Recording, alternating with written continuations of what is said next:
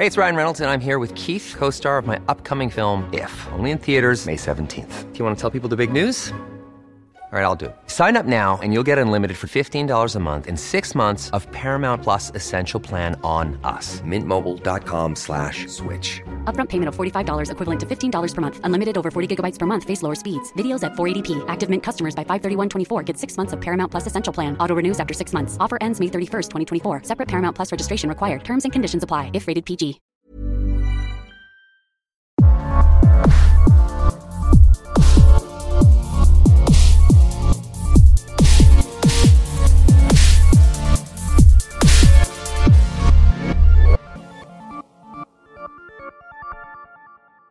Hi, welcome Hello. to Horror versus Reality, Trent.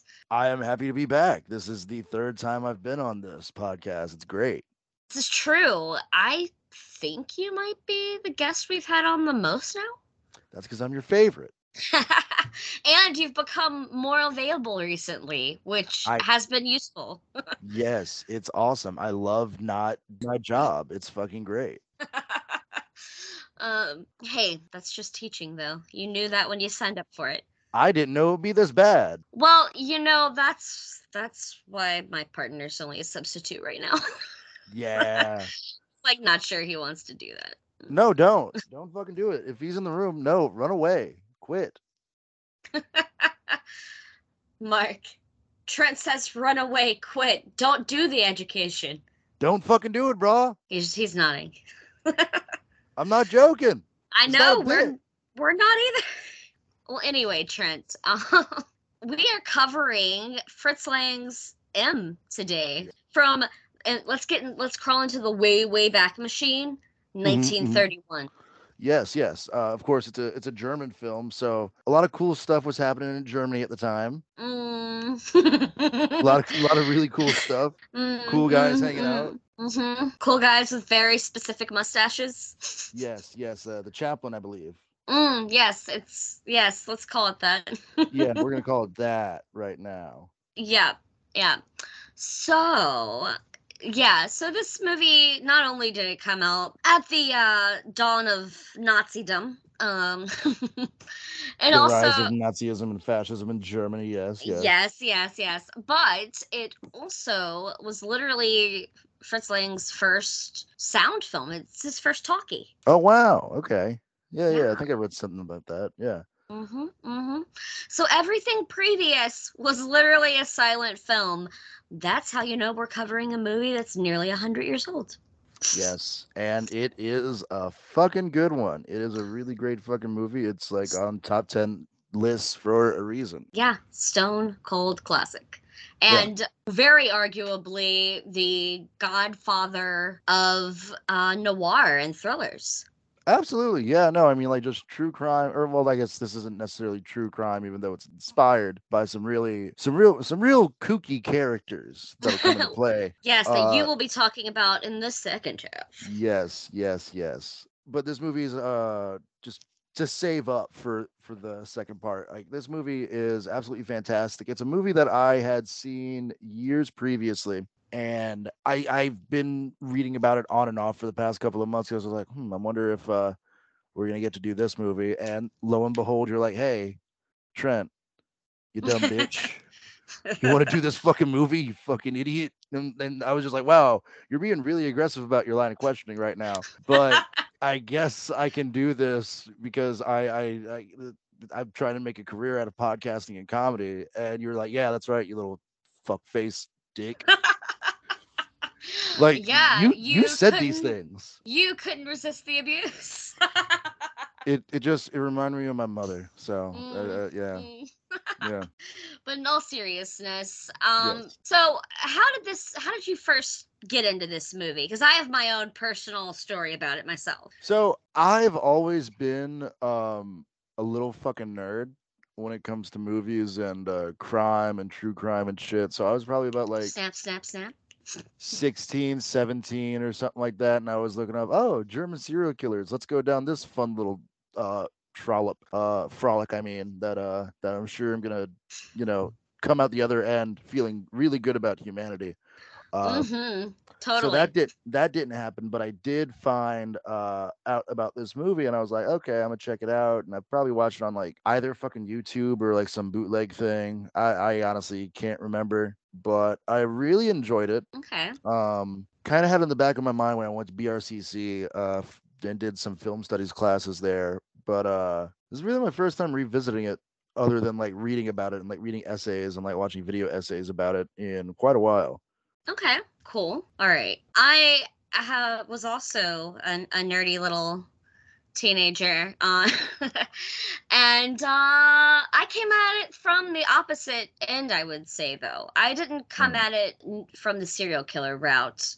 Mhm. I had been deep in uh, foreign film at that Mhm, point. mhm. Uh, and bless my friends who were also, uh, you know, a little um, uh, pretentious. yeah, yeah. I mean, I feel like that describes us both. Yeah, right. So, so you know, in high school, if you're like considered a quote unquote hipster, you're definitely pretentious. And let's be real, all of my uh, well, no, okay, I won't say all of them, but a certain crowd that I ran with, they know who they are. Yes. they definitely uh, agree with me, but we were all definitely Mm. a bit that way for a little while. You know, super cool going out and hanging in dirty bars on the weekends, listening Mhm. to local bands, Yeah. and uh, you know, hanging out in Borders bookstore in the Criterion section aisle. Oh Christ! I, mean, I I would go hang out at the mall and go to that part of the borders, but none of my friends wanted to go there because they I I was the pretentious one in a group of uh mostly white trash, Oh, okay. See, and I'm still just- white trash. I'm just I'm sensitive. I'm like I'm like I'm like a less edgy Damien Echols at that age. oh, nice, uh, nice reference. Yes, yes. okay, so I would say like this whole group, like I definitely hung out with a bunch of different groups, but this entire group were all like into that. But Yeah. one person in particular, and he knows who he is. Uh, we used to go hang out there together a lot, and yeah, that I remember that first time I ever stepped in there after I like had found out about the Criterion collection. I Mhm. bought this is such a film nerd thing to admit, but I bought M okay. and on Criterion, I still own that copy. And then I grabbed let me see if I can pronounce this right. Mm. Symbiostatic taxoplasm or something like that. Do you know what I'm talking about? I have no idea what that is, but it sounds like something I would jack off to. So Yes. Symbio- Symbiocytotaxoplasm.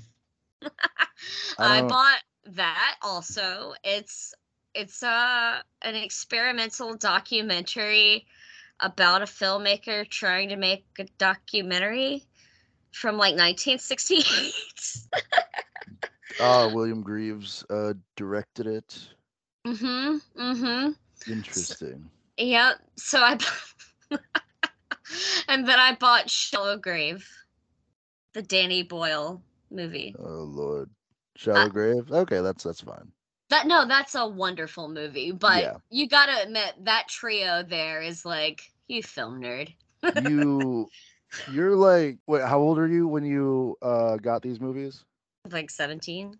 Uh, you were definitely the kind of chick that I would have absolutely gone for. And then, like, as I got older, it's like, wow, she hasn't seen Come and See. What the fuck? I thought she was cool. Wow. I have seen Come and See though. You haven't seen Come and See? I said no, I have though. Oh, you have. Okay, but like, I mean, like back then at 17. Yeah, totally. Yeah, exactly. I think I only have one Criterion film, and it's Memories of Underdevelopment, a uh, Cuban film based off a novel. I know the one. It is fucking awesome. I, I you're actually the only per. Wait, you know it? Yeah. You're the only other person that I know that was outside of this class that had heard of this movie. So fucking a. Um, I don't want to. I'm not bragging. It's a little embarrassing, but I remember like sometimes being bored in study hall and not having mm. anything like a book with me or something. I'd Yeah. pull out the Criterion catalog that had all the lists of movies and just dream about what I was gonna buy next. That's fucking awesome. Uh, I respect that. I respect the fuck out of that. I I don't have any plans. I don't have that many plans to buy any Criterion stuff just yet because that's just expensive. That shit is expensive. I got a bunch of it when Borders, like half off when Borders went out of business. Yeah, no, like I'm I'm probably going to Barnes and Noble at some point this week. Last time I was there, it was like You gotta 40 watch those sales so they can Yeah. get down to like 30. It's a little more affordable. Yeah, I guess.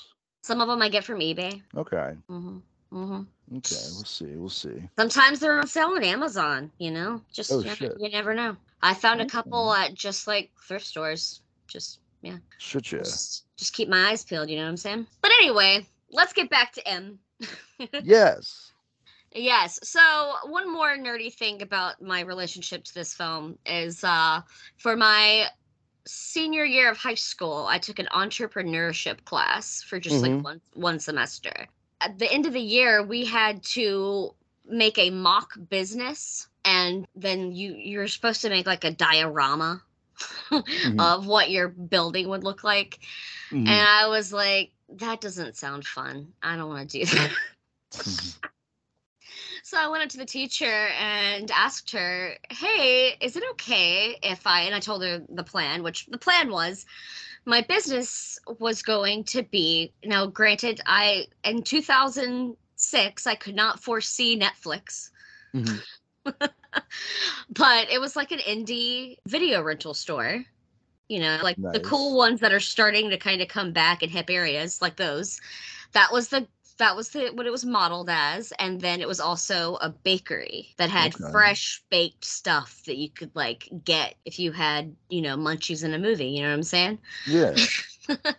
so Okay. then, my, so my idea was like, hey, since I don't want to do a boring diorama in a shoebox, Mhm. is it cool if I bring the extended extras from all my Criterion DVDs that I had at the time.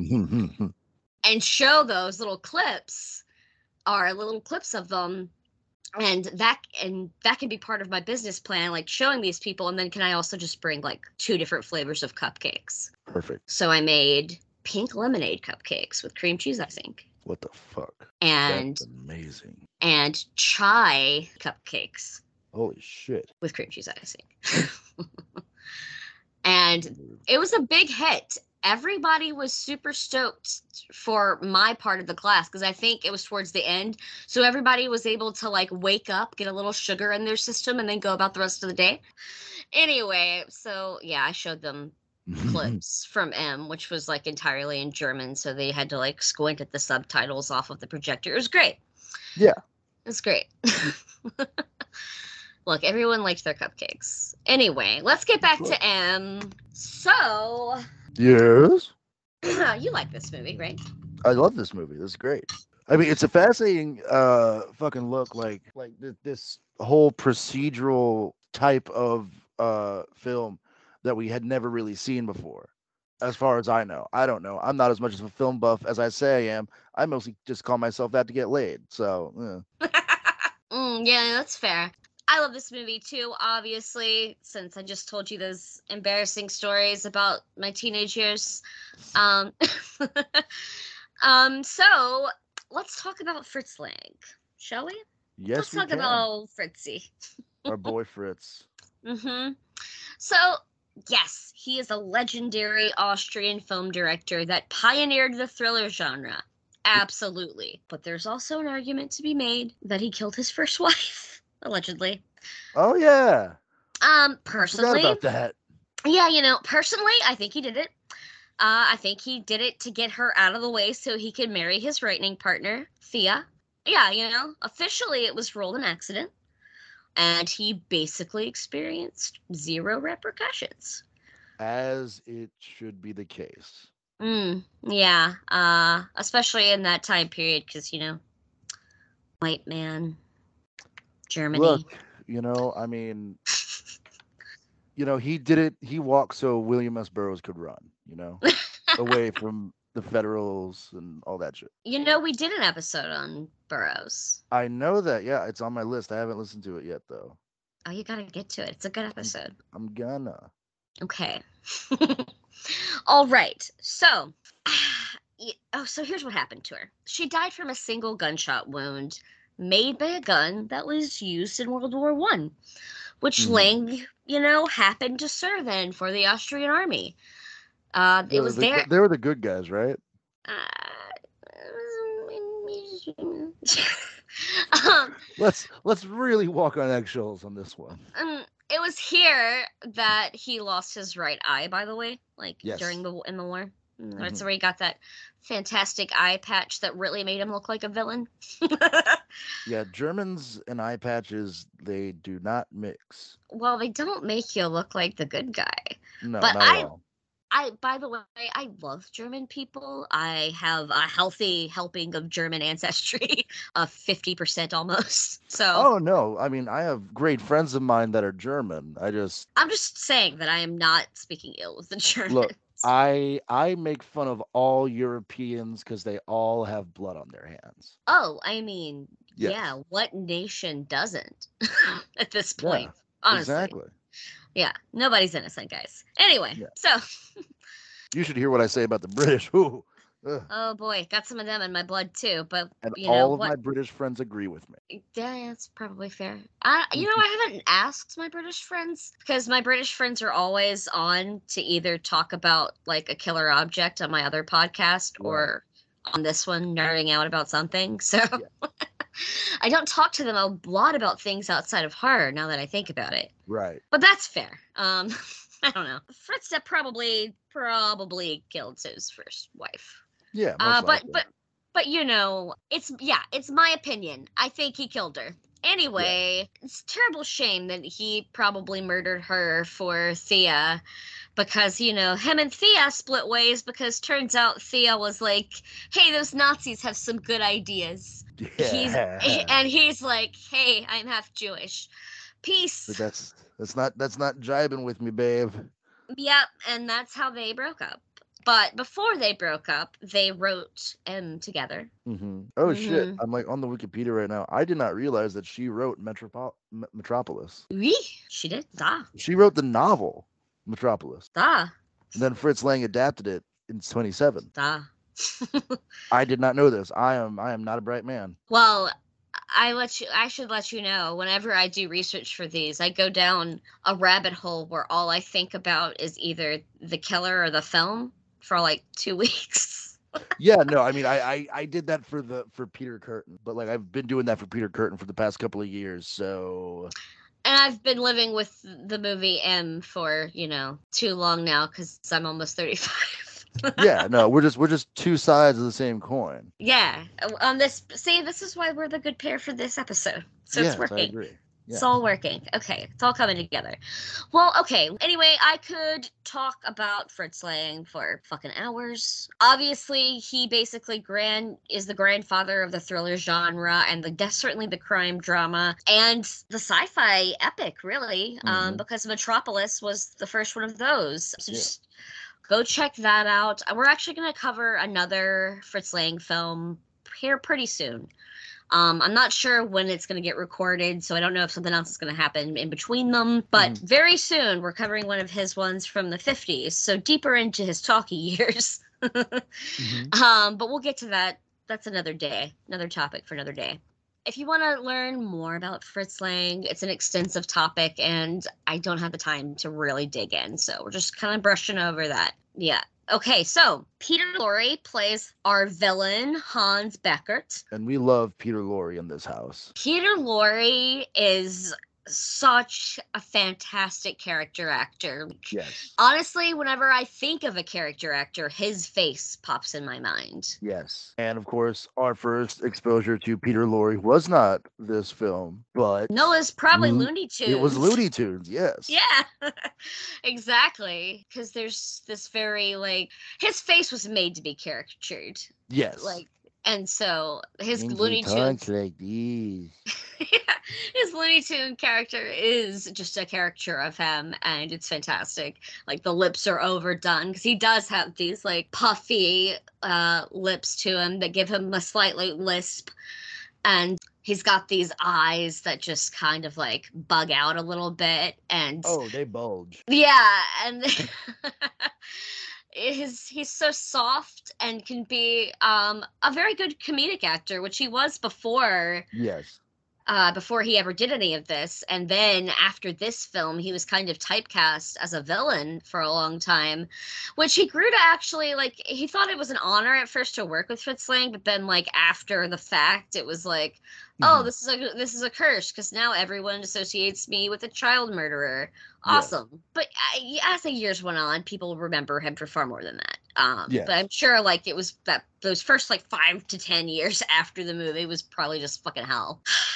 But it's okay because he did go on to be a Bond villain in like the first batch of um, James Bond films. So He was. He was in uh, Casino Royale, right?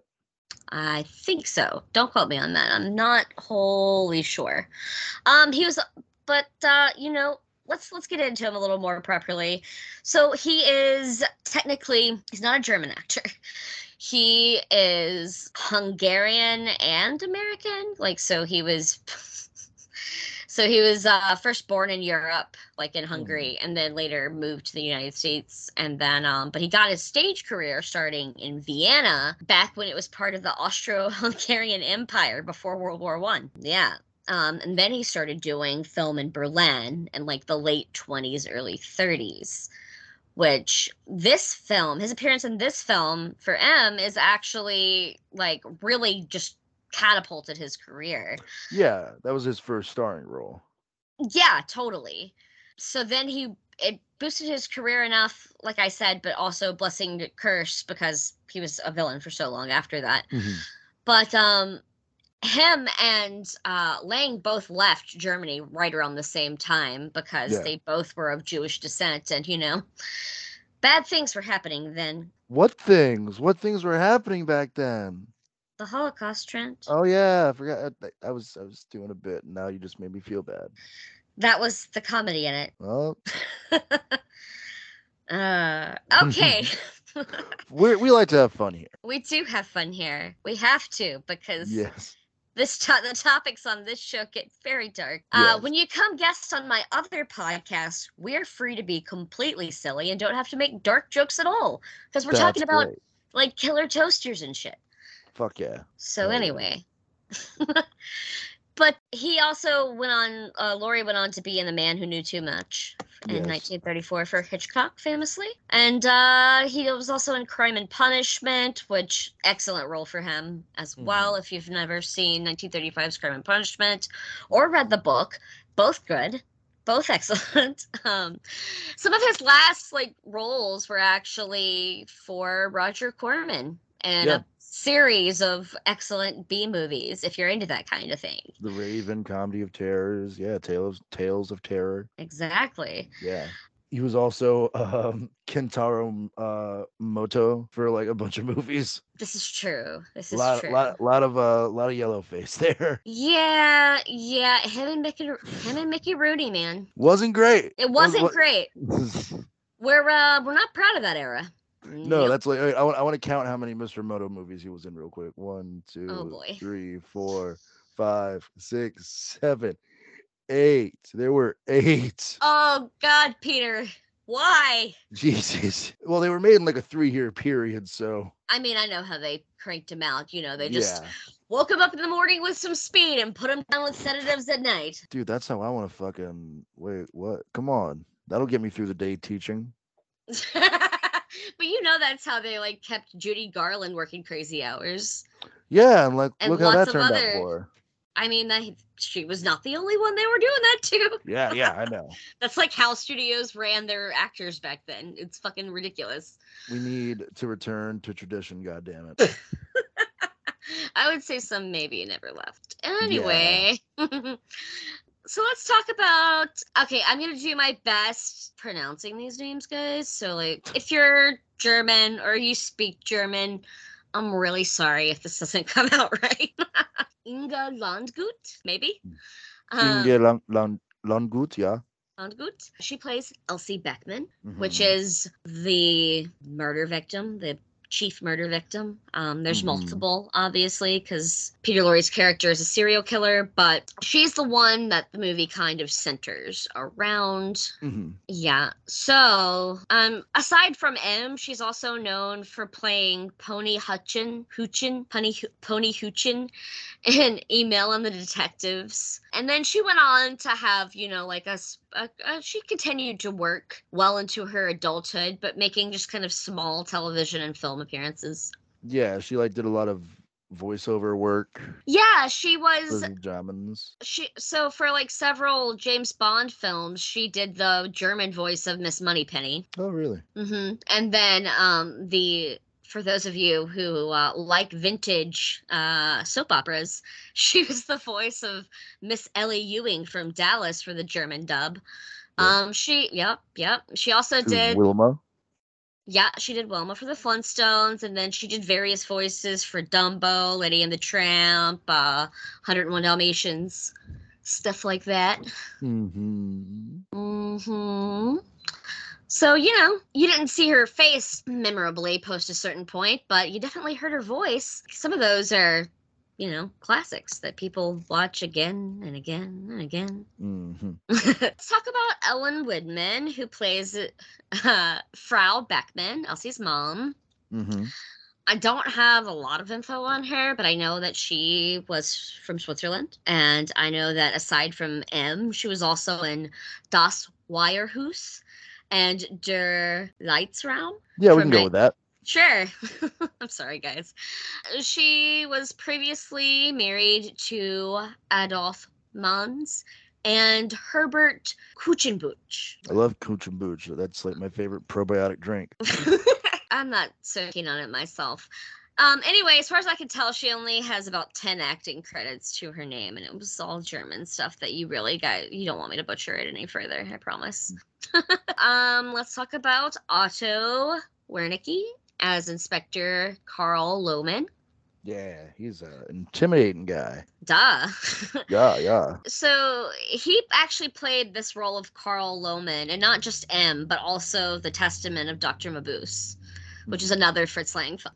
So that's fun. So he worked in Germany even after the Nazi party took over, and despite the fact that he was married to a Jewish woman, he received special protection, kind of, and was part of the uh, Rain Chamber of Culture.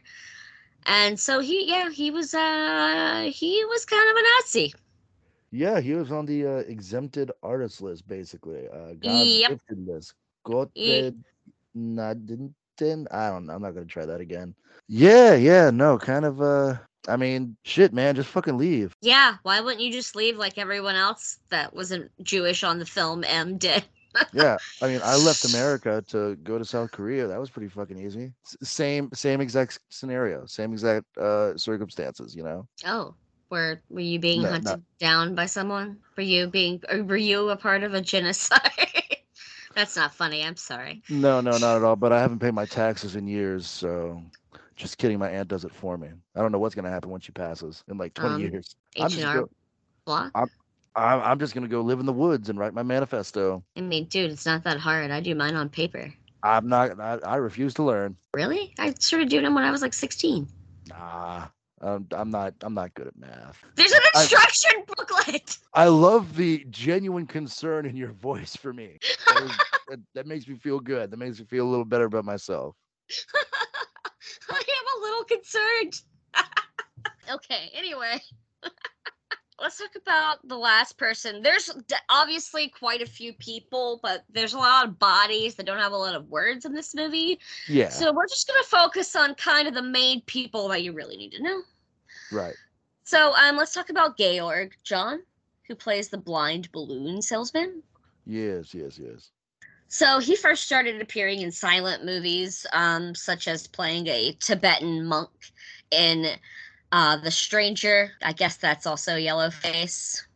Yeah. Yeah. He also played Death in uh, Hilde Warren and Death. These roles were kind of typical parts for him. He would get typecast in these type roles. And more often, and then uh, he would also be seen as like either a father or a husband or like a dignitary, someone always kind of stuffy from that Mhm. point on. you know, like 1920s forward. He also appeared in a lot of notable German f- or worked with a lot of notable uh, German filmmakers. Uh, starting, he worked in Fritz Lang's Tired Death, which the English name was Destiny, actually. So it was like Dermud Todd or something um, in German. And like I said, he plays the blind balloon seller in M. Uh, he also worked with F.W. Murnau, playing a night watchman in The Last Man, which the English title was The Last Laugh. Uh, being th- sadly, um, being that he was Jewish, John was deported in autumn of 1941 to the Polish ghetto of Lodz, where he died uh, in 1941 at the age of 62. Yeah, that that's a bit of a bummer. It's a huge bummer. Just of note, that was the second largest ghetto in uh, Nazi occupied Europe, Hmm. right right behind the Warsaw Ghetto. Okay. hmm So let's just start talking about the movie, shall we? Yes. Okay. So in Berlin, a group of children are playing a game in a courtyard of their like apartment building, you know, and they're doing a fun little chant about a child murderer that's been terrorizing Berlin. Yeah, as you should. I mean, you know, like kids in my experience, like nursery, you know, nursery rhyme stuff on the playground is usually kind of brutal and macabre. Oh yeah, and we don't really get that until it's pointed out to us, and it's like, oh, That's true. it's like, oh yeah, I guess that is dark. We just like mimic things that we've already heard. I think. absolutely. Yeah. All right. So they're doing that, and then we see a woman setting up lunch, and she's waiting for her daughter to come home from school. And Mhm. then the camera pans to a wanted poster that warns of a serial killer preying on children as anxious parents wait outside the school for their kids. Oh boy. So the setup is, you know, a terrified Berlin, very anxious parents, lots of kids who are, you know, not really fully aware of how dangerous their situation is. Um, yeah, innocence. Then we see little Elsie Beckmann, and she's leaving school and she's just like kind of bouncing a ball on her way home. And she is approached by Hans Beckert, played by Peter Lorre, as we said. Mhm. Uh, and he is whistling In the Hall of the Mountain King by Edvard Grieg. I prefer in the court of the Crimson King. You know what I'm saying, dog? yes. Yeah. anyway, um this was actually one of the very first uses of the leitmotif in a film. So they use that, you know, every time he's on screen, that's like his theme. Like, you know how Darth Vader has a theme, this is his theme. Yeah. Yeah. And um so he's whistling that and he offers to buy little Elsie a balloon from the street vendor. And oh yeah, how nice, how lovely. And he does, and they start walking and talking, and then Elsie's plate at the dinner table remains empty, and she's not in her chair, and her ball rolls away across a patch of grass, Mhm. and her balloon is lost and kind of tied up in the telephone lines overhead. And this is this just masterful way to film the abduction and murder of Elsie. We know I was- I was- everything. I was, about to ask. I had no idea what was happening there. Oh, no. Anyway, moving on. Like I was saying, this is just a really masterful way to film this abduction and murder of her. And it's just breadcrumbs that clearly indicate everything we need to know about what happened to her without showing a shred of violence. Oh yeah, Which is, yeah, like that is an art, honestly. And- absolutely. and th- this shots like this are exactly why he's the godfather of the modern thriller. So, in the wake of Elsie's disappearance, everyone's on high alert. Everyone's fucking freaking out. There's mobs going out throughout the fucking city. They're like, oh, you're the killer. No, you're the killer. Oh, oh. it's like, oh, Yeah, it's don't think- pandemonium. yeah. It's uh, I mean, basically how I read the that whole like ten fucking minutes of people just going ape shit. Uh, just a reflection of post World War One Germany. Everything was fucked, dog. Yo, yeah. Yeah, like I mean, kids were like playing with bricks of fucking money because it was so it was just like worthless. Because the Allies were just like, nah, nah, nah, nah, nah, nah, bitch. We don't believe in restorative justice right now, bitch. You gonna you gonna pay? Mm-hmm. We're gonna fuck you up, son. Mm-hmm. Fuck them up, they did. So that that's like just like ten minutes straight of that, of like dudes around a table, like, oh, you're the killer. No, you're the killer. It's like, well, the newspaper says we could we could be sitting by the killer and we don't even know. Yes, there's a lot of this infighting and just paranoia amongst a variety of nameless characters. Yeah, it's it's fascinating to see because I mean that that's how it fucking gets whenever, or at least it used to, this level of fucking paranoia whenever you had a serial killer out and about. Because I don't know if you remember, well, I, being from Baton Rouge when we had like Derek Todd Lee out and about, everyone was fucking losing their fucking shit about that because he was he was killing people like off of campus and shit. And once they identified him and he was like on the lam for a little bit, like even my cousins in fucking butt fuck Texas were like standing on their porch with a shotgun. Blissfully, nothing like that happened near where I grew up. I just lived a more interesting life than you, I suppose. No, there's plenty of uh, unpleasant things, just not a serial killer, you know? Wow. we had two at once. Woo! Fuck yeah, Baton Rouge, baby. Big you know raggedy. what though? But I mean, like anyone we know from like Portland can just laugh at us because you know Really? Pacific Northwest is like serial killers' playland. That's good to know. I'm gonna, I'm gonna write that down. Those words exactly. What do you mean? That's like a known fact. Like lots of serial killers came from the Pacific Northwest. I'm bad at geography. I don't I don't fucking know. Okay, well, it's, Yeah. it's totally a fact, my dude. I, I believe you. Bundy started killing people up there. Yes, I know that. Yes, yes, I knew that. Green River Killer. Yeah, okay, okay. You got me. You got Alright. me. All right. anyway, let's get back to it. So everyone's freaking out, as we said, and uh, the police break out some brand new cutting edge techniques. We're talking fingerprinting and handwriting analysis. Yep. Because it's- shit. Yeah, because it's 1931. Yep. because uh, the killer did write a letter. We haven't seen his face yet. Yes, Uh, and- he writes a letter, just kind of mocking the media. Mm. Yeah, uh, doing what Peter Kurten did. You know, like uh, which we'll get into that more in a little bit. Yes. But uh, yeah, he's just like fuck you, bitch. Uh, fucking do something about it. I'm gonna keep murdering these fucking small ass children. Fucking loser ass. Yeah, I mean, he put it a little more eloquently than Trent, but yes. I mean, I got. I feel like I got the point across pretty well. I mean, you did. You did. Thank you. Thank you. In the wake of Elsie's disappearance, like I said, everyone's like, you know, completely freaking out. Well, Mhm. uh, so under especially Inspector Lohmann, because he's under a mountain of pressure from the government to like solve this because of all the paranoia from the citizens. So, you know, he's working around the ho- round the clock because he's the head of the homicide squad. and he Mhm. tells all his men to like intensify the search check Mhm. everywhere go to hospitals and look for psychiatric patients that might be missing um go to you know organized crime rings and see if they know somebody from you know somewhere they're not supposed to be is there anyone shady character new in town whatever you know do whatever you have to do yeah.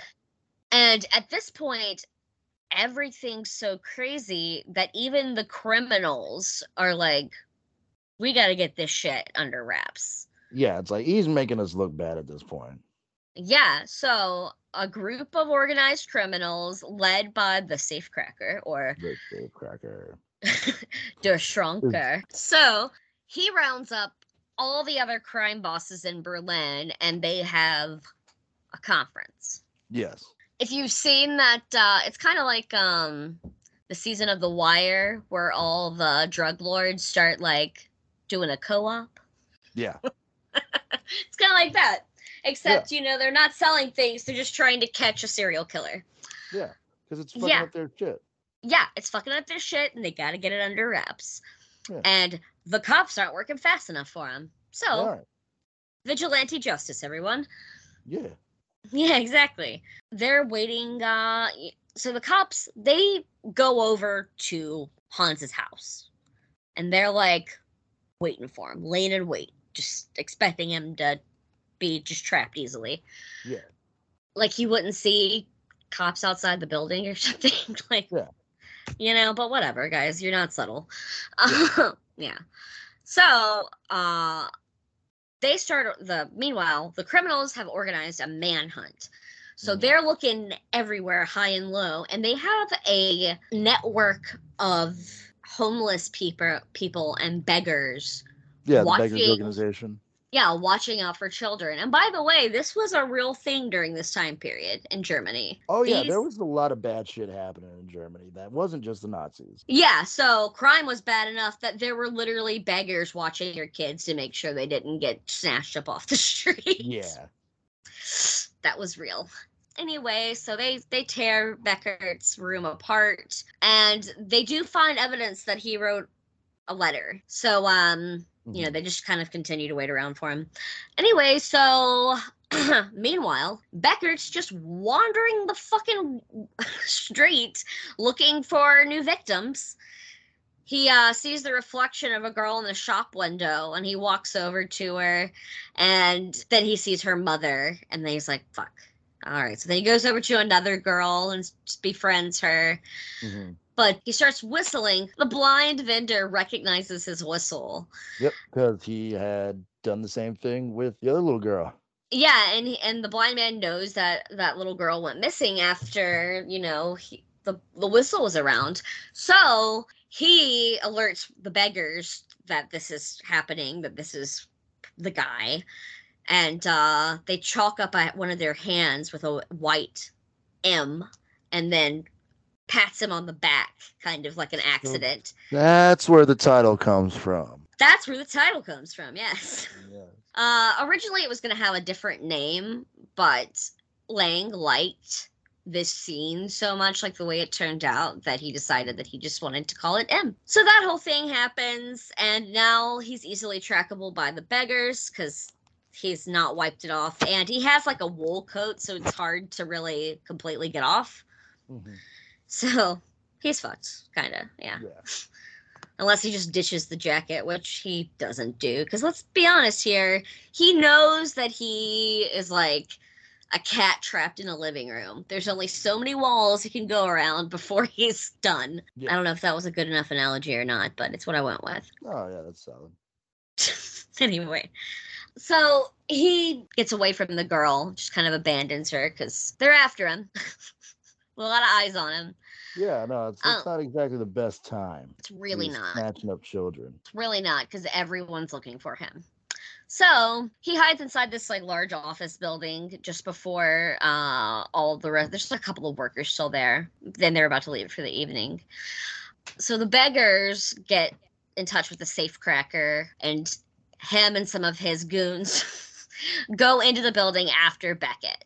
hmm Beckert. Beckert, not Beckett. Beckert. Anyway, so they capture and torture one of the watchmen to try to get information about where he went. And then two other watchmen show up and they point him towards the attic.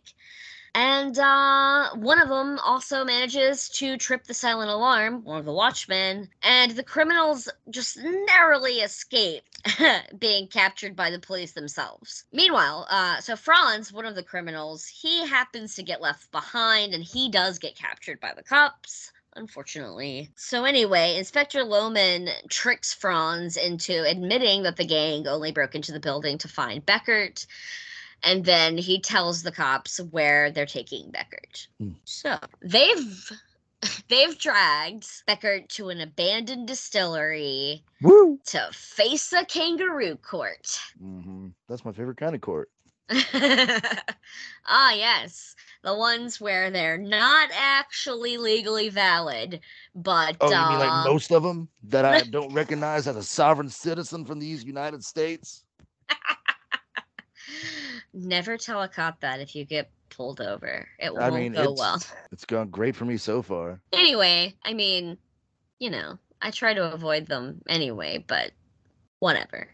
he looks out upon, you know, a little crowd that are just judging him with hateful faces. And he's given a lawyer who Yeah. argues for him.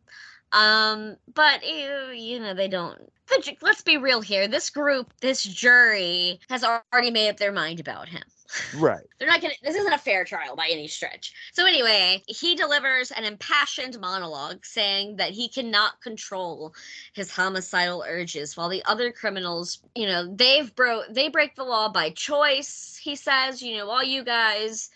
You're thieves or whatnot. You can control that. You can control your hands from touching those things, but not me. Yeah. I this is an urge I cannot control. You have no right to judge me. I mean, he even says, quote, What right have you to speak? Criminals? Perhaps you're even proud of yourselves, proud of being able to crack into safes or climb into buildings or cheat at cards. All of which it Mm. seems to me you could just as easily give up if you had learned something useful, or if you had jobs, if or if you weren't such lazy pigs. I myself cannot help this. I have no control over the evil that is inside of me, the fire, the voices, the torment. End quote. Oh, poor Beckert. I feel so sorry for the child murderer. Um, so Beckert pleads to be handed over to the police. Please, guys, at least you know, get, get take me to the cops where you know I'll at least get a fair punishment or whatever.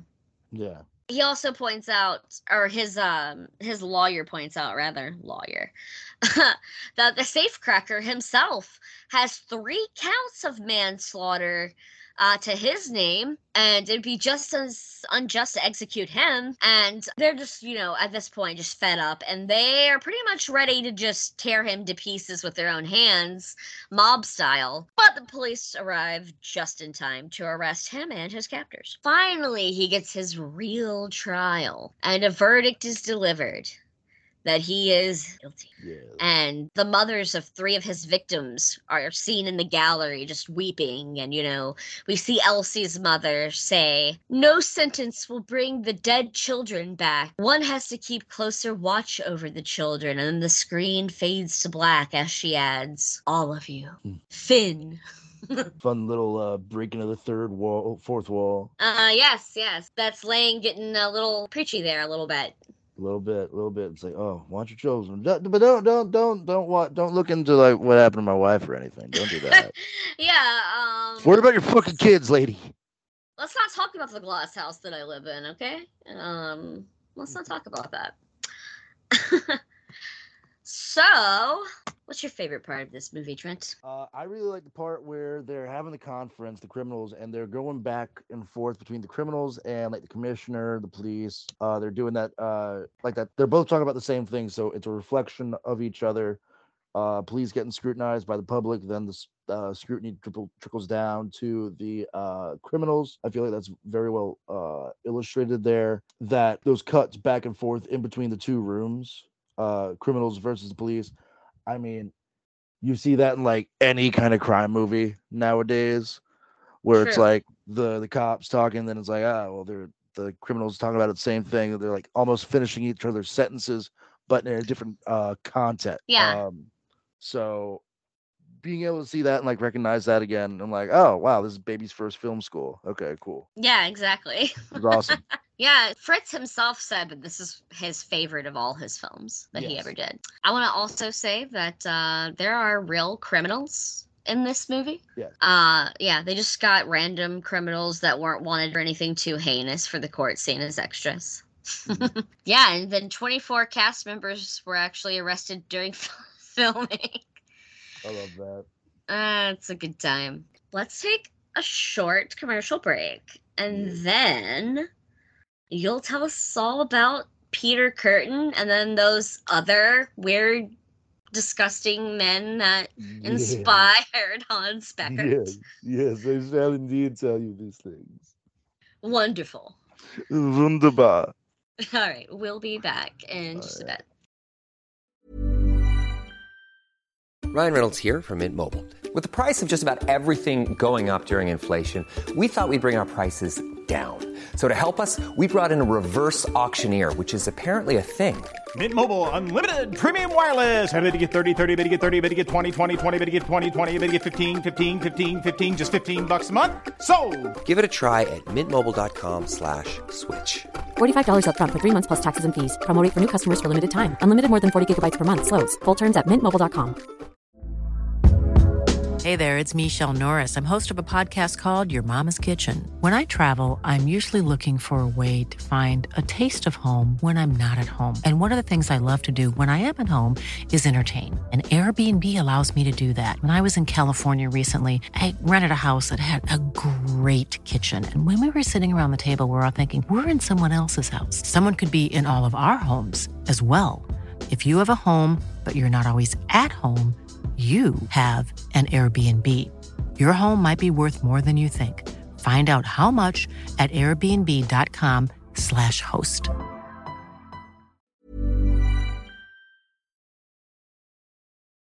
And we're back. Hello, yes, we are back, and now for the second part of the episode where I give you the fucked up and nitty gritty details of this uh this real cool dude. He's the reason why I'm naming my firstborn child Peter, uh, regardless of gender. so yeah, you know, just take taking the name back. You know, Peter's been a name associated with uh bad shit for a long time. You know, just taking taking the name back. Mm-hmm. Okay, so should we just like dive into this? Yeah, man, just get it started. All right, cool. So, like, I know last time I was on the pod, I got a little squeamish at certain things, but I mean, this case is like basically a hundred years old, so I'm gonna be a little more graphic than I was last time because I'm not gonna be, uh, you know, as like sad and squeamish about this shit. But the movie M, movie that we just got done talking about and have kind of alluded to, uh, was inspired by a slew of serial killers uh, in Germany post World War One. And now, oh correct. well, well, Trent, uh, Doctor Trent, PhD of all things serial killer and fucking gross shit related. Uh, why? How do you know there was a like? Why was there a slew of serial killers post World War One uh, in Germany? And I'll tell you, listener, uh, shit was really fucked up. I think I said that uh, verbatim in the first half of the show. Mhm, um, mhm. Yeah, shit was real fucked up. People were able to get away with a lot of shit. The Deutschmark was uh, fucking just toilet paper. Like, Mhm, mhm. uh, yeah, that's exactly what it was. And uh, yeah, people were able to get away with a lot of shit back then. Before we dive into Peter Kurten, let's just talk about like three dudes really quickly. One of them, Grossman. You had Oh. Carl Grossman, who was an alleged Mhm. cannibal, killed like probably at least 26 people, more likely 50 to 100. Well, that's if he wasn't pulling a Henry Lee Lucas and inflating his numbers. Well, I mean, like, okay, so we'll get into like numbers things because uh the Germans did indeed like to take lists, but Grossman he killed himself before he could get to to a trial. But like Is he the one that hung himself? he is one of the ones that hung himself there too. Uh, you Okay. probably thinking of the guy I'm talking about later on, but similarities because this dude also had a hot dog stand and allegedly sold meat on the black market. Which you know what, I can I, I buy it. I fucking buy it because meat was not plentiful in post World One World War One Germany. Uh, so that that tracks a little bit. Now, the second dude you're thinking of that hung himself and also sold probably like sold meat was Carl Denke, also known as Papa Dinky. Papa Dinky, of course. Papa Dinky, yes, yes. Uh, we don't know shit about this dude, really. Uh, We don't know enough at all, yeah. yeah, like uh, his played organ at a at a church. Uh, the only photograph we have on him is him on a slab, like right after his suicide. Uh, Mhm, he killed he killed at least forty two people because he had a ledger that he would like document his shit in, and there was there was a bunch of bones and like toes and collarbones and ribs and just there there were there were there was a lot, buddy. There was a whole lot, and he got caught because uh, a dude ran out of his house screaming with a fucking axe wound to the face. Kind Yeah, of like uh that kid who ran out of Dahmer's apartment. Yeah, yeah, yeah. But uh, you know, the the Germans, uh, they they did not uh believe the uh large uh bearded uh meat man. Mm-hmm. And then the last dude you have, who we could do a whole fucking thing on, uh, Fritz Haarmann, Fritz Haarmann and Grossman were mentioned in M. Uh, we, we. Yes, in that scene that I was like, that's my favorite one, and they're talking Yes. about like, yeah. So he just like he was actually an F. He was a he was a police informant, and that's why he got away with shit for a long time. He was just like killing boys left and right. That was like, Was he the one who bit the Adam's apples? uh, i believe, uh, shit, I don't know. I'm gonna have to look that up now. Because one of them, one of the killers that inspired, It was probably Haarmann. yeah, he he literally would bite their Adam's apple. I'm pretty sure it was Haarmann then, Yeah. because Kurten, most of his victims didn't have Adam's apple. So we're we're on to the main course for the day. This is the new king fuck you of shit ass mountain. That is who Peter Kurten is. Uh Peter Kurten born May 26th. Happy belated birthday, Peter. Uh 1883 uh in the German Republic, yeah. Uh Yeah. So, yeah. Uh, he didn't have a great childhood. His uh, family was abusive as shit. Parents were fucking drunk. Tell us So- old as time. Yeah, no, exactly. You know, my my parents weren't drunks, but then I became a drunk. I don't know, cycle of something or other. I don't fucking know. It skips a generation. I should go to therapy. I mean, you're a stand-up comedian. I mean, Yeah, exactly. That's why I should go to therapy. exactly. It's a red flag. It's kept me from dating women for years. That and like being able to readily available talk about dudes like Peter Kurt. Hey, you know, some people think that's a plus. And I'm still trying to find those people, but here we are right now on a podcast talking about it. So Well, that's how you have to get your outlet out. no, exactly. So if there's any ladies listening to the podcast, just just write my co-host right now, and she'll just like send you my info. You're my I mean, wingman I'm- now. Okay, I'm your Yeah. wingman. Yes, I, we're gonna give all his details at the end of the episode. yes, yes, we are. Yes, exactly. You don't need to know the darkness behind these eyes. It's, it's, you'll you'll you'll get there soon enough. Um, but yeah, no, his shit was all fucked up, as is the case for most of these motherfuckers. He killed his first people at the age of nine, which I do believe this story, Whereas like, oh yeah, we are on the paddle trip and we were in the boat and the boy fell in, in the water and the other boy went to go get him from the water and they held their fucking heads down. I'm like, yeah, yeah, I mean, we've we've seen we've seen younger kids than that killed. Like there's those those two little British boys that lured a toddler out of Yeah, the mall. Yeah, yeah. Those kids were super young when they killed him. Yeah, dude. Uh, and apparently they did some awful shit when uh they uh got out. I believe that. Yeah. I believe that. Mm-hmm. Anyway, back on topic.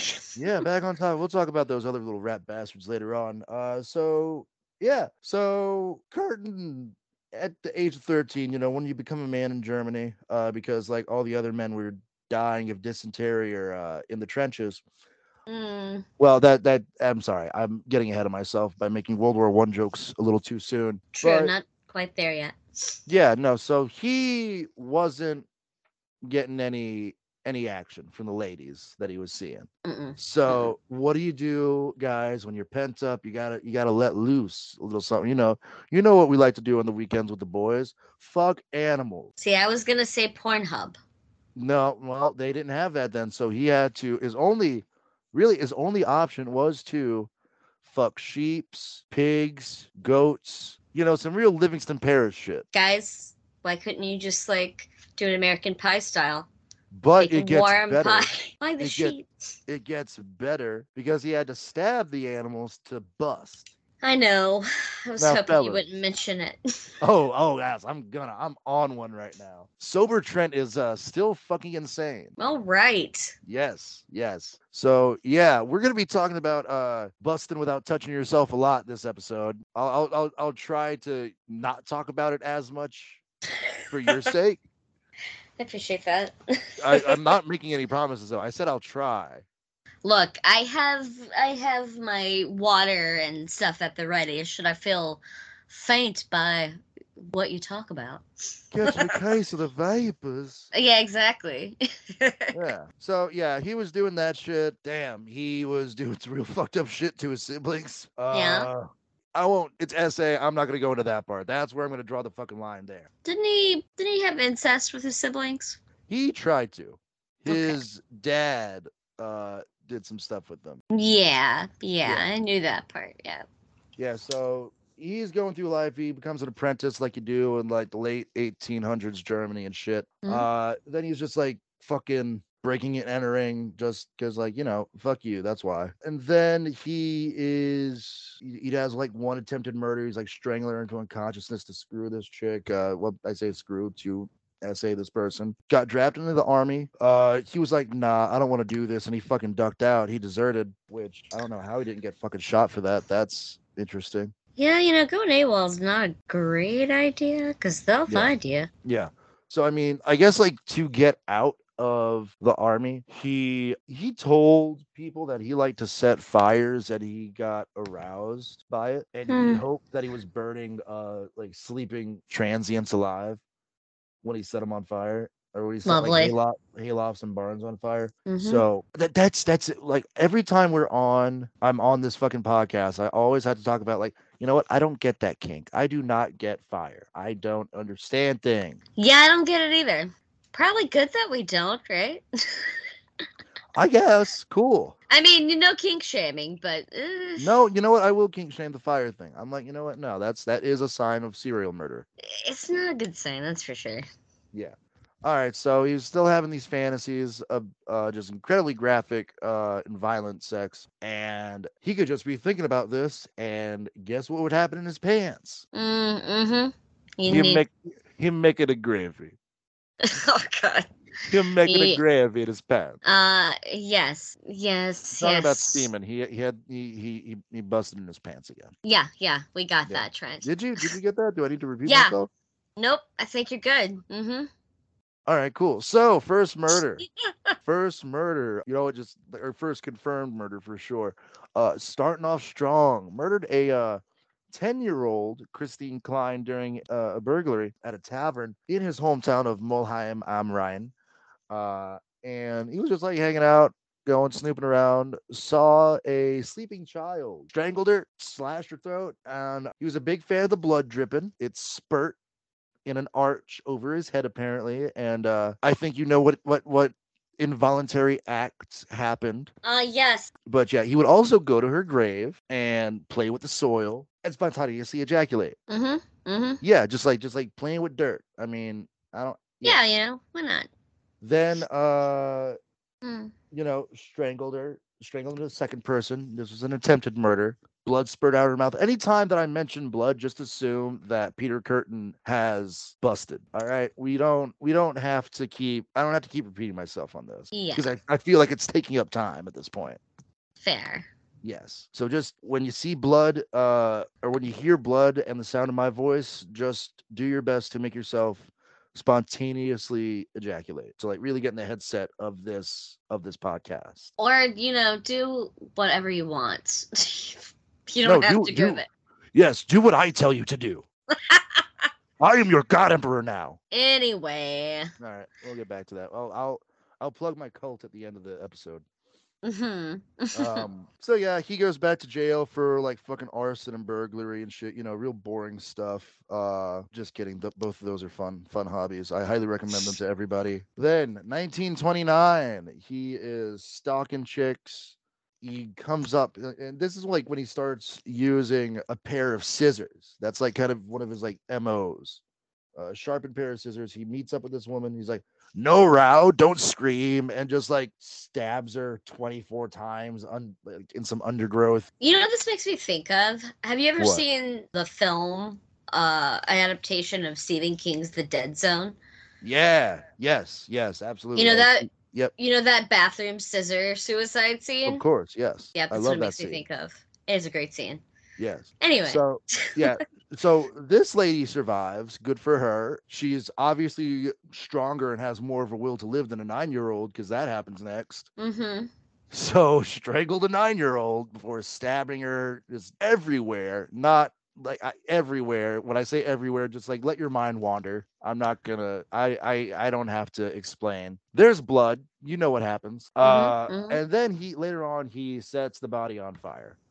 And one of the things that Kurten ha- does, and I, I f- I forgot to mention this when I was talking about the first murder, uh, Christine Klein, he will go back to like places nearby, like the the inn, the tavern that he broke into. He went to a tavern across the street to hear about like, oh my god, that's so fucked up. Oh my god, oh my god. He was like, oh yes, yes, it is fucked up. I did a good job being fucked up, right? So he likes to Mm. hear about his shit. He's the reason why people say, ah, the perpetrator always returns to the scene of the crime, which we know isn't always true, but Yeah, like some of them. That's why they take trophies. Exactly. So yeah, moving on, you know, it's new criminologist fucking tech coming out of the woodworks and shit. They're trying to find him. Not really a whole lot of luck here. Then he murders a woman named Maria Hahn, and this sucks uh, because like they like hung out for a few hours before he. Yeah, they on were a- like, they were on a date. yeah, like they were like low key vibing, and then he's like, "Yeah, I'm done with you." Yeah, no, you you bought me revenge. Uh, yeah, yeah, and just like just strangled her and stabbed her and just like kind of like just sat there vibing next to her as she took an hour to die. yeah. Um, Just like feeding off that delicious bloody energy. yeah. So like this is ah god, this guy sucks ass. He really does. So then Oh, he yeah. buries her. He buries her, right? hmm And he's like, "Oh, I'm gonna nail her to a tree as if in a mock crucifixion." But her remains are too heavy, and he's like, "No, nah, I don't want to do this." hmm Puts her back, but he's laying with the corpse. He's doing some real fun Bundy shit with there. Of course, Um, yeah, yeah. just having a grand old time uh, with that stinky, stinky corpse. But everybody in Germany's like really, really stinky at this point. So then we get two sisters, five and 14. So the older girl, or well, Kurten meets them, befriends them at like some fucking little fairground. All right. Yeah, yeah. And they're just hanging out. It's like, oh, I'm, uh, age is just a number. I'm, I'm an old man. Yeah. It's like, just like, just be a, a fucking creep. Right.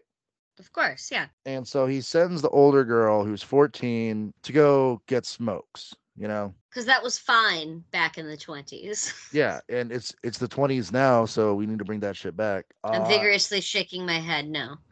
Wow, okay. Uh coward. So murders the 5-year-old in a patch of runner beans apparently. I don't know why, why did I write that down? What the fuck are runner beans? They're like red beans? I don't know, bro. But how did I get Mm. to this point? Um, because you dated my friend once.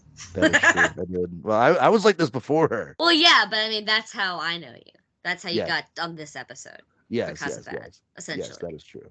Okay. Nepotism. yeah, yeah, a little bit. yeah. All right. So this is when he like starts sucking out blood. Like he uh he the 15 year old comes back. She probably like gets away a little bit, but he gets her back, or like she collapses or some shit. And he Yeah. starts he starts drinking blood. And we know what happens when he sees blood. Now when he drinks blood, I mean, you know what's up. Yeah, I mean, they, Um, c- they called him vampire for a reason. Yeah, yeah, exactly. He is not a great guy, not a really super cool dude. Um, and No. then uh after this horrible shit, he goes see this 27 year old, or he accosts this woman, uh Gertrude Schultz. Uh he's and he's like, Hey baby. Like he's coming off like Beavis and Butthead, like, hey, wanna fuck? And she's like, No. Well die then, is what he responds. Um, and just stabs her a shit ton uh, but she survives, but she can't really give a description of him. Yeah, yeah. And you know, Traumatized, you know? Yeah, and so the scissors aren't really working that much. He like tries to like stab another person, but he's like, "No, these I have dulled these scissors." Yeah, and um, yeah, he's he's going with the hammer now. Uh, you know, solid, solid choice. yeah, no, it's definitely solid. Yeah. Yeah, um, and which which going back into this, like I'm reminded of another case that's like 20th century, but like uh the uh D uh, maniacs or whatever, the one guy, two guys, one hammer thing, or one guy, one hammer. Oh yeah, yeah, yeah. Uh, Yeah, I was like, oh, that's that's what this looked like. So he does Thanks that. for that walk down internet memory lane. You're Mm, welcome. Thanks. Yeah. So right, yeah, continue. he bludgeons a servant girl with the hammer, Mm-hmm, mm-hmm, Uh, mm-hmm. so like he assaults her and she's like begging, like, hey dude, don't fucking kill me, please don't. And then just kept going with the hammer. Yeah, yeah. And I like let I look, I oh god, I know I'm making it really hard for you to be my wingman right now. And I appreciate the effort that you're putting in. Man, I mean, I've done all the research for him too. I'm just like, yep, I remember when he does that, and yep, Yeah. that's that's fun. Yeah. So you know, just keep keep on keeping on. Yeah. So um does the hammer trick again with 22 year old to the temple. He loves the temple. She dies from her injuries the next day. Oh, also I forgot to mention he killed a dude after Christine Klein, just like Yeah. stabbed him in the face and the neck and the back like a bunch. It's like the only guy he killed, right? I did he kill believe so. another? Like this dude is doing like art the clown shit, basically. yeah, just kind of haphazardly. Yeah. By so way, yeah, just ordered some Art the Clown earrings. I need to get some Terrifier merch uh soon. I have a shirt from Nice. Terrifier 2. Yeah. Nice. Then, hey, another five-year-old girl gets attacked and uh murdered. So yeah, does that, stabs in the temple with scissors. Oh god, just ugh. I'm not gonna I'm not gonna read the, these parts of my notes. We're, we're you get the idea of what happens. Yeah, he's a sick fuck. And Like, uh 30, like when you stab somebody 34 times in the same place, it's just like ah like hey, if you've seen Terrifier 2, you know that infamous that infamous kill scene? It's like that. Yeah, exactly. Um, so yeah, then he like starts writing papers. He wrote to a local communist paper, uh, gave them a map of uh, the location for Maria Hahn. They are like getting like Ernest er- Ernst Gennat up involved in this shit, and he's like. Yeah, no, this is one dude. And he had one last fatal attack, but like there were like a, a few like non-fatal like hammer attacks. Dude approached this 20 year old woman, right? Nobody knows who this guy is. And so this woman named Maria Budlik, she went to Dusseldorf to find a job, basically, hanging out. So she's following the dude, but she's kind of apprehensive. Dude's like trying to take her through a scarcely par- populated park. And they're starting to argue because, like, dude, what the fuck? I don't want to fucking go down this park with you. I don't fucking know you, dog. So then another dude comes through and he's like, hey, babe, this guy fucking with you? And would you like to get, take a guess about who the, this knight in shining armor is? Do you know who it was? Who? It was our boy Peter. Of course. Yeah. So fucking this is right out of a goddamn horror movie. Yeah. Um Yeah, yeah. so so he invites her back to his place. Mm-hmm. Mm-hmm. She's not interested in screwing. He's like, "All right, I'm gonna be cool and chill. I'm gonna bring you to a hotel. But actually, I'm gonna take you to the woods." And fucking dude, god awful shit to you, dog. Mm-hmm. Mm-hmm. mm-hmm. and uh let her go. He let her fucking go, which was very surprising. She ended up telling she didn't go to the cops, she went to a friend. So It's a good way to get caught by letting a victim live. that is an endorsement from uh horror versus reality. Don't let your victims live. a little little tip from us to you. Look, I'm not trying to give anybody ideas, but I mean, you just ha- you, how can you not feel that way after you hear a story? It's like, you idiot, you shouldn't have done that. I mean, obviously, I want the victim to live. So, anyway, continue. Yes, yes. I guess we gotta say that to be politically correct on this pod. No, it's just me being real here, but Yes, also, yes. All right, so basically, this shit gets opened up by the post office. Cops are getting involved, and they get his ass. They get his ass there. He confessed to his wife first. So yeah, on the fucking D- vampire Dusseldorf after being arrested at gunpoint. hmm Fucking like, yep, nope, did that.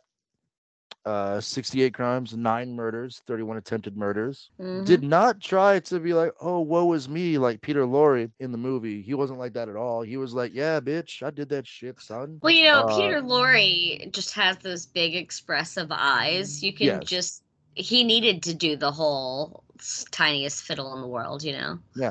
Oh, but like it's cool though because Kurten didn't torture the children. Well, that's good. That's nice. That's nice of him. At least they Um, died fast, right? yeah. You know, So the side of the blood did what? What did the side of the blood do for him? it made him come in his pants. Yeah, I knew I would get you to say it at some point. he's saying that like okay if he did that while he was strangling strangling somebody he would immediately apologize yeah and he drank a lot of blood from uh one victim yeah there was a lot of blood drinking involved like he puked he drank so much from maria hahn uh and also he oh god i remember this part i love this part uh so he cut the head off a swan and then drank the blood from the neck Yep, yep, And- like and a what- like a twisty straw. and what did he achieve in the process Um, ejaculation for a thousand. ejaculation ejaculation that is correct hmm So um he's pleading insanity. All right. Like he's seeing all these fucking psychiatrists and shit. Uh, a book called, I believe, The Sadist is written about him uh by one of his doctors. So he pleaded not guilty by reason of insanity. Like it like he was like under an uh, like he was under guard because they wanted to beat his ass. And he had no remorse for this shit. Well, I was just thinking about. Sorry, I just wanted to interject. All this uh, blood drinking got me thinking about the quote from Fight Club, Mhm. where you know the narrator Jack says that uh, you can drink a pint of blood before you get sick. I didn't know that. I can't remember that. Yeah, it's like one of those scenes where he comes to work after doing a fight club in the basement, a fight club night, and uh just has bruises and blood on his shirt, and then he like sp- he like has a mouthful of blood and it says "eat me" or something to his boss, Yeah. and uh, then the, there's a narration over that that just says that very matter of factly. You know, you can swallow a pint of blood before you get sick. So yeah. And I've seen that movie a lot. Sorry. Yeah, I I can tell.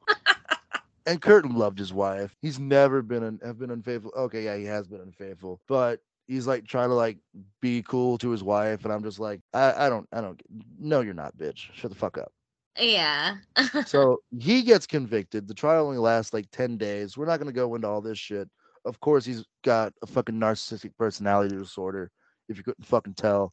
So let's get on with the execution. So for his last meal, and I wrote this down specifically because I'm in the fucking mood for some. Uh, some Wiener Schnitzel, a bottle of white wine, and some fried potatoes. Which That sounds lovely. honestly, I would probably break sobriety a little bit for like white wine and Wiener Schnitzel and fried potatoes. Like just like a glass. Sure. Have uh have you ever seen the show Bored to Death with Jason Schwartzman? Yes. That's what he does. He was like, Yeah. It's just white wine. Yeah. so he wanted seconds, but the prison staff was like, "Bitch, nah." And in some places they'll give you seconds. Well, back They when they were back when they were still doing last meals, they don't really do that anymore. yeah, they, they don't let you pick anymore, really. At least in Texas, Yeah. because somebody went and fucked it up for everybody else. Yeah. Dick. Anyway. So, uh, yeah, Kurten gets beheaded by the good old guillotine. Uh, it goes, it goes, it goes, it goes, guillotine. I was watching a documentary on the guillotine um this Yeah. morning actually when I was house sitting. And the woman kept calling it guillotine and it was driving me crazy. You should have reached through the screen and punched her in the face. if only. If only. Yeah. So he was a priest and a uh, psychiatrist. And you asked me this uh, when I first started, like when I was talking about his last words and shit. Did you ever look up his last words? Did I? Yeah, did you? I don't. Maybe I've done a lot since the last time we talked about this. Okay, all right, cool. I'm excited then. So he asked his psychiatrist, and this is the most fucked up dude in the world, right? This guy is Mhm. he's like a really shitty German. He's like top 10 shittiest Germans, probably. Or at least top 20. Fair enough. So here's his last words. Tell me, after my head is chopped off, will I still be able to hear, at least for a moment, the sound of my own blood gushing from the stump of my neck? That Okay. would be the pleasure to end all pleasure. Okay, yes, I did know that. Yes. I did know that. And then had like any actual last words, he was like, no. yeah, yeah, he didn't have any actual last words. Yeah. Yeah. So but uh the fun thing is though, for like a second or two, he would hear the gushing. Yeah. So do you science. think that, that he came in his pants then? Uh no, because his head wasn't attached to his body anymore. I like to believe that he came in his pants. you know, just, One last time. just one for the road, you know? Mm-hmm. Mm-hmm. So what happened to Peter Kurten's head, you might wonder? Is it So- pickled somewhere? It's bisected and mummified, and you can actually go see it at the Ripley's Believe It or Not Museum in Wisconsin's Dells, Wisconsin. No shit. It's And over get- stateside. Yep. And uh, so is the uh, severed head of the Bluebeard of uh, fuck, Paris, I think. I did know that. Yeah, did it's- know I, I that. I saw that in uh Museum of Death. You know what? Okay, that's fair. That's fair. I've been Yeah. there. I got to see it in person. No, this is the one in L.A. Oh, okay. I've been to the one in New Orleans. Yeah, they're both cool. I like the one in L.A. more though. Well, I've never been to LA, Trent. Well, get fucking good. Um, I live in New York. That's a long way away. So Okay, fair enough. yeah. anyway, so uh, is that that? That's the end of uh, good old Peter Kurten. Yeah, he's he's dead now. So Very dead. Um, that's usually what happens when they guillotine your head. typically, yeah. Mm-hmm. Mm-hmm. All right. So, would you like to plug more of the uh, bullshit that you've got going on? Well, uh, currently I am taking a break from producing shows. Uh, I am writing more. Uh, hopefully gonna possibly maybe go on tour uh in Texas this summer. Do a brief run with some friends of mine. Um, we'll see. I will give you the information when that's all sorted out. I have a show coming up uh in June, June 26th at Yes We Cannibal in Baton Rouge, Louisiana. Uh, headlining is uh Dan Alton. He's done comedy with uh, Rory Scovel, Kyle Kinane, bunch of other heavy hitters. Uh, fucking Dan Rules. Gonna have Isaiah Benjamin, Ken Edwards from Lafayette come out and do some sets, and uh, Morgan Wright from Baton Rouge, uh, and of course yours truly hosting. Excellent, excellent. So if you're anywhere in that uh, Baton Rouge area, go see Trent perform comedy. Comedy. All right. And uh, as always, go check out my other podcast, Attack of the Killer Objects. I do it bi monthly most of the time.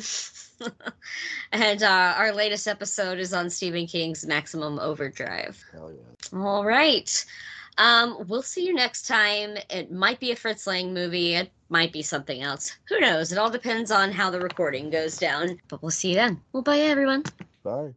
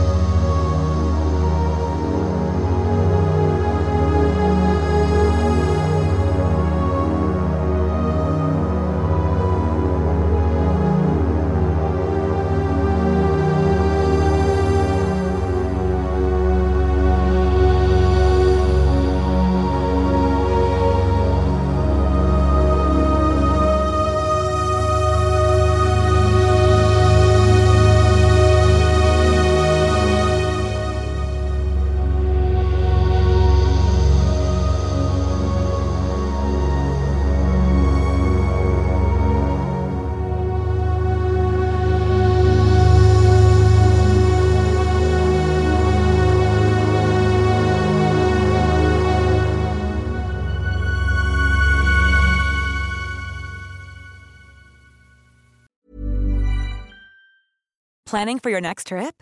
Elevate your travel style with Quince. Quince has all the jet setting essentials you'll want for your next getaway, like European linen, premium luggage options, buttery soft Italian leather bags, and so much more. And is all priced at 50 to 80% less than similar brands. Plus, Quince only works with factories that use safe and ethical manufacturing practices. Pack your bags with high-quality essentials you'll be wearing for vacations to come with Quince. Go to quince.com/pack for free shipping and 365-day returns.